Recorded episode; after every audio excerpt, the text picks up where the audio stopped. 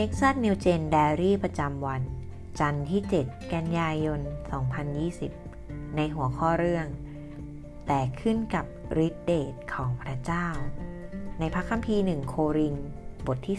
2 ข้อที่ 1 ถึงข้อที่ 5 นะคะ พี่น้องทั้งหลาย เมื่อข้าพเจ้ามาหาท่าน เพื่อประกาศความล้ำลึกของพระเจ้า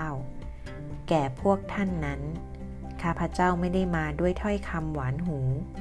หรือด้วยความฉลาดปราดเปรื่อง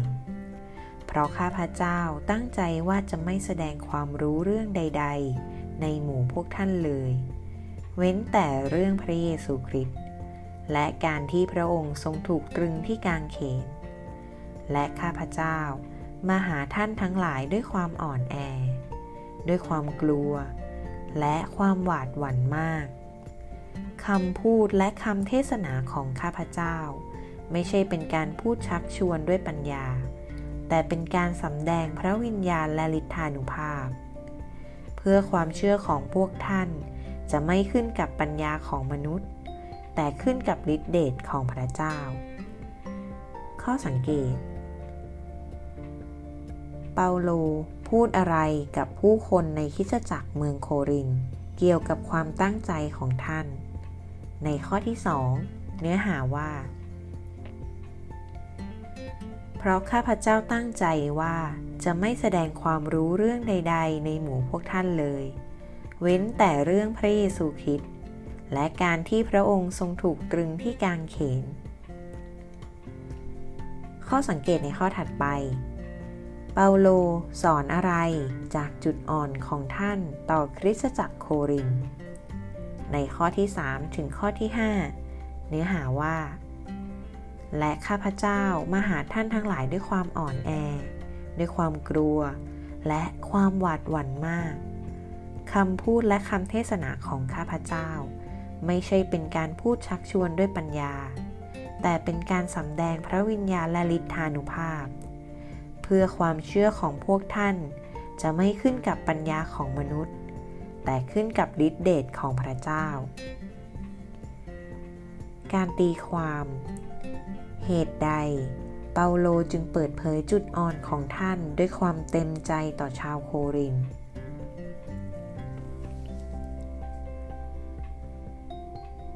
การไตร่ตรอง คุณตระหนักในเรื่องใด เมื่อเห็นว่าเปาโลให้ความสำคัญกับการสอนและการเทศนา โดยการสำแดงของพระวิญญาณและโดยฤทธานุภาพ โดยไม่คำนึงถึงความอ่อนแอของท่านเอง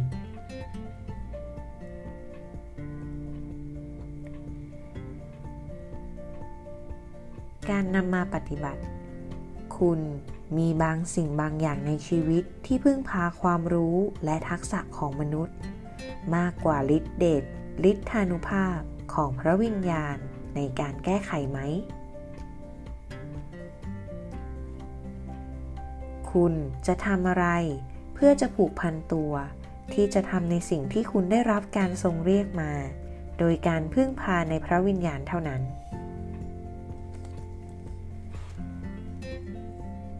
บทขยายความนะคะ ในข้อที่ 3 ข้าพเจ้ามาหาท่านทั้งหลายด้วยความอ่อนแอ หมายความว่าเปาโลอยู่ในความหวาดกลัวและตัวสั่นมาก แม้ก่อนที่ท่านจะมาคริสตจักรเมืองโคริน ท่านรู้สึกอ่อนล้า เพราะท่านได้ทุ่มเทกำลังทั้งสิ้นในฟิลิปปี และเอเธนส์ ก่อนจะมาถึงโครินธ์ เมื่อเปาโลเทศนาเรื่องพระเยซูคริสต์ถูกตรึงที่กางเขน ท่านไม่ได้ให้ความสำคัญกับการพูดเชิงโวหารและปรัชญา แต่เน้นในความจริงที่พระเยซูถูกตรึงกางเขนเท่านั้น ในข้อที่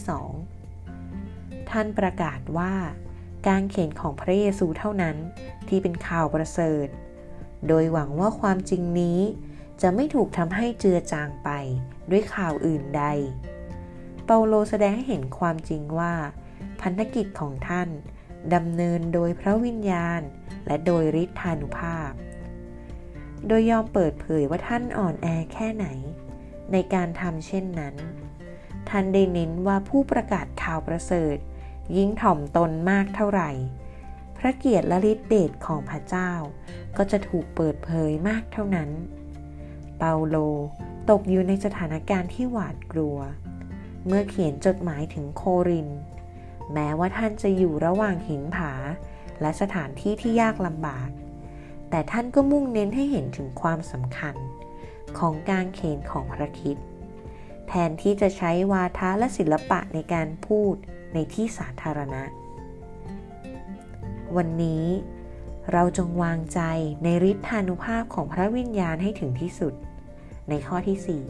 4 เพราะว่าผู้ที่ได้รับการทรงเรียกเพื่อพันธกิจ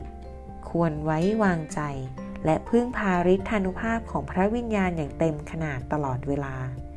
แทนที่จะหมดแรงจูงใจ ไปกับความอ่อนแอของเรา